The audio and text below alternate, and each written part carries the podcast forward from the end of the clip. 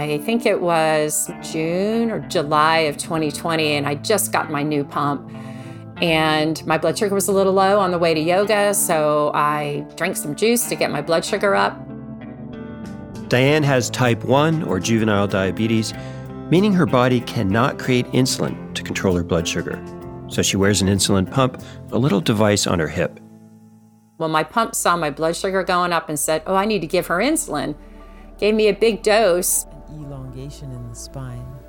You pull in on the belly. And then I started doing the yoga class. Lift up on your diaphragm. Take the crown of your chest up towards the sky. Next thing you know, I'm, I'm inside an ambulance. The paramedics rush Diane to the hospital. They stabilize her, and soon she's back to normal. Crisis averted, this time at least. But it is a reminder that people with diabetes are always at risk of blood sugar crashes or spikes or both, and all too often, trips to the emergency room. Diabetes poses a serious challenge for anyone who loves to exercise. Yet, exercise is one of the main ways Diane controls her blood sugar. It's like Diane's walking a blood sugar tightrope, even for a simple yoga class. And for Diane, yoga is pretty much the least challenging exercise she does. I've done um, three full Ironman races, so my longest took me 13 and a half hours. My race plan consisted of like a two page spreadsheet that was nothing but how I was going to manage my blood sugars. This is My Body Odyssey, a show about the rewards and challenges of an active lifestyle. I'm Valerie Wences. I'm Robert Pease. In this episode, we're introducing the odyssey of Iron Woman Diane, a recently retired power industry exec who swims, runs, and cycles at a really high level despite having type 1 diabetes. But we're also introducing the challenges Diane and others face while exercising with diabetes not only while competing over many hours, but even in a seemingly safe and predictable yoga class. There's many millions of Americans with diabetes, 1 in 10 have it already. Another 30% are at risk of developing type 2 diabetes. And it's our most expensive disease. One out of every $4 in U.S. healthcare is spent on diabetes. Let's start where we first met Diane, as well as some other people with diabetes using exercise to help manage this condition. We were at the finish line of the New England Tour de Cure cycling ride, which is put on by the American Diabetes Association. We're in a college dorm entryway. Riders are stowing away their bikes while making dinner plans way back in the pre COVIDian era of 2019.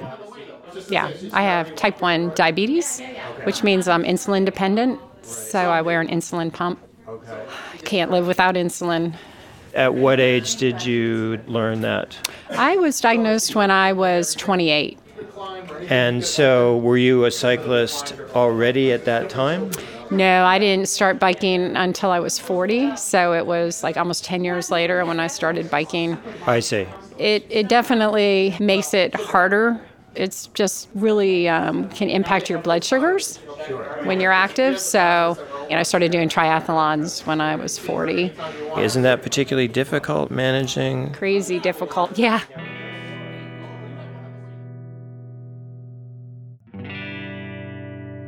We also met Howie at the same Tour de Cure New England event. He's an avid cyclist battling both cancer and diabetes. Type 2 diabetic, was diagnosed shortly after my last of uh, six rounds of uh, non Hodgkin's lymphoma. Despite those huge challenges, or maybe because of them, cycling's remained a central part of Howie's life and his treatment. Yeah, I just, you know, because of the, all the riding I do, uh, they're able to hit me harder uh, with chemo, with radiation when they have to do it. This point was echoed by Diane as well. She told us exercise has made her a better diabetes patient by reducing the amount of daily insulin she needs to survive. My doctor described it as a three legged stool. He said to really have good control, I needed to have um, exercise insulin in my case, you know, the medication, and then diet. And so exercise has always been part of how I've managed the disease. But then COVID hit. We all remember that. A SARS like virus, which has infected hundreds in China, has now reached the United States. And those with underlying conditions kidney disease, diabetes, chronic heart disease. And as with many My Body Odyssey protagonists, we didn't speak with Diane for two and a half years until this year, 2022. We'd been wondering how she'd been doing physically, mentally, and emotionally without the events she so loves and so looks forward to. It's been really hard. Uh, COVID resulted in a number of events like the New England Classic really just shutting down. And I, I understand the need for that. A lot of the people that participate in those events, especially when it comes to diabetes, are more at risk from um, you know, COVID infections, uh, complications arising from that. And so I understand they had to go virtual during the COVID years, Diane also lost her qualification for that most revered of all marathons, the Boston Marathon. So I qualified for Boston in 2020, and I was actually training for that when COVID hit. First time in its 124 year history, the Boston Marathon is canceled. So um, I ran a virtual marathon. The Boston Marathon is moving online because one of the hardest things I've ever done but I finished it. And um, I then tried to get back into Boston for 2021, but they had a much smaller field. And as a result, um, the qualifying time was, was much more difficult and I didn't get in. So that was a letdown. Diane, you said it was one of the hardest things you've ever done. Is that because you, there weren't like crowds cheering on, or you didn't have people you normally race with? Like, it's what's that headspace like when you're having to do it on your own? Yeah, it was very different. I get a lot of energy from the crowds at races, and when I pick races, I typically pick ones where there's a lot of you know big crowds and i'm just a fun atmosphere because you know it's very mentally it's hard I will say that a lot of my teammates, who were quite a few of them who were on the New England ride with me, came out and some of them ran sections of the virtual marathon with me. Some of them rode their bikes. So many options closed down during COVID. Diane and her friends had also been doing a lot of online yoga. There's a YouTube instructor that we really like that does yoga. Hi, and welcome to the Yoga with Tim 30 Day Challenge. Yoga with Tim I'm Tim, and this is my dog Ollie. And we did the 30 day challenge and we formed a text group just to motivate each other to stick with it. And for some of my um, friends, it was their first time doing yoga. Um, for others, they've been doing it a while, but they hadn't done this particular um, instructors classes. And so I think it has stuck with a lot of them. Yeah, well, tell us what you like about uh, Tim's classes. I like his classes because he describes them as yoga for longevity. He really focuses on form and doing things correctly so that you're going to be able to do yoga for years and not hurt yourself. Spending a little bit more time in the poses and relaxing into them, you'll feel more open and you can flow with more ease. But all of that makes Diane's yoga episode, where she ends up in an ambulance, even more puzzling. Diane's no stranger to yoga. She's been doing it for years. She's no stranger to diabetes either, having been diagnosed three decades ago and managing that disease via that two page spreadsheet for three Ironman triathlons and a bunch of marathons as well. But she did have a relatively new pump for that not so restorative yoga session. Could that have been a factor? We reached out to one of the world's authorities on the management of diabetes through exercise, Dr. Michael Riddell of York University in Toronto, who happens to have type 1 diabetes himself.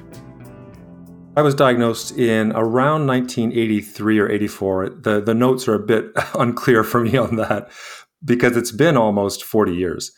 I was diagnosed at a time when you know insulin came in a vial and you took one or two shots a day and did your best to to keep your blood sugar in a reasonable range. But at the time, we didn't even know if blood sugar control really mattered for longevity and diabetes. That diagnosis set Michael Riddell on a research odyssey to better understand and control diabetes.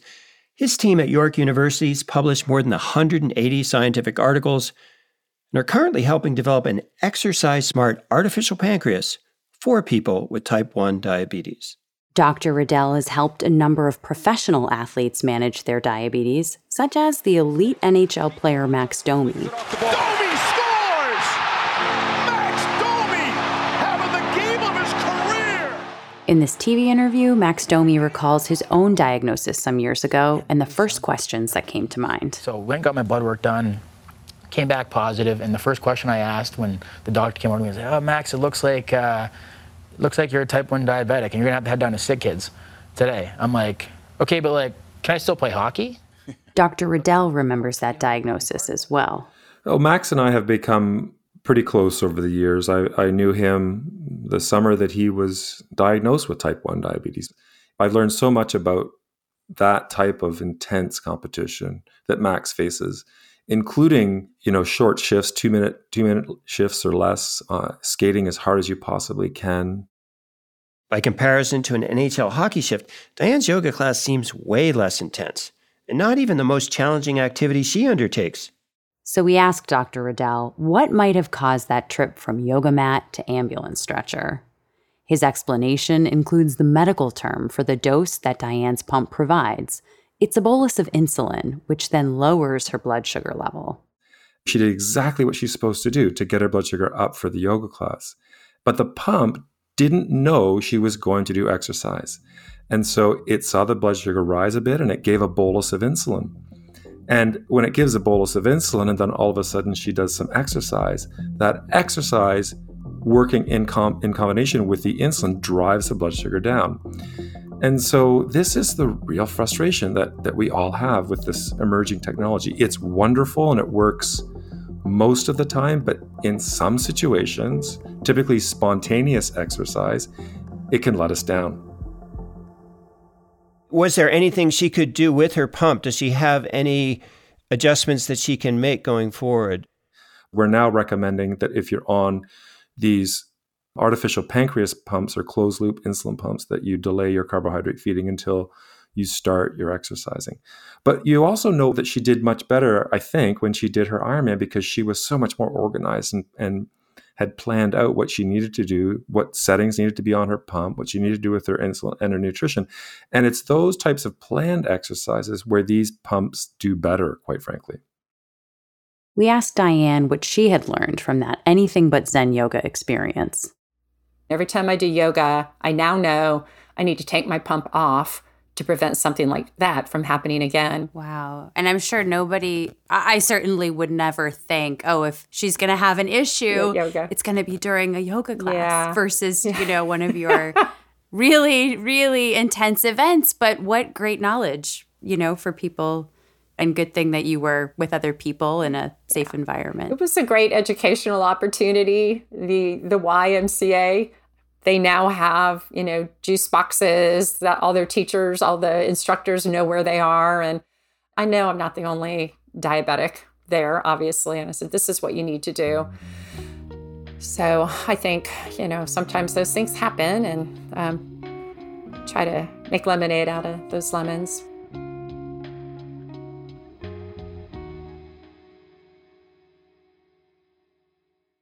Turns out, crashing blood sugar isn't the only challenge people like Diane who have type 1 diabetes may face during exercise classes. There's also the problem of the dreaded pump alarm. recently I had an issue, and I don't know if any of you are yogis, but you know, it's a pretty calm, quiet atmosphere typically. I went into a class and my blood sugar was starting to drop and my pump alarms. I walked in and it's just this horrible, loud beeping noise, and I'm trying to drink my juice box and I'm having to get the strata, and it was just, it was awful. I ended up having to leave the class, you know, the whole thing. And and you know, things like that happen and you're embarrassed. And that might cause some of us to roll up the yoga mat and position it in closet pose. There was a part of me that was like, I don't want to go back. That was so embarrassing. And I'm like, you know what? Nope, I'm going back. And I let the instructor know I'm really sorry for disrupting the class. And she was great. And that does seem to be that Iron Woman Diane mentality at work there in the yoga studio. Just one more mile, just one more posture. But can that mentality go too far? Diane told us her blood sugar had gone low once during the swimming leg of a triathlon, but she didn't wave her arms for help. She kept on going. How much is too much dedication to exercise for those with diabetes?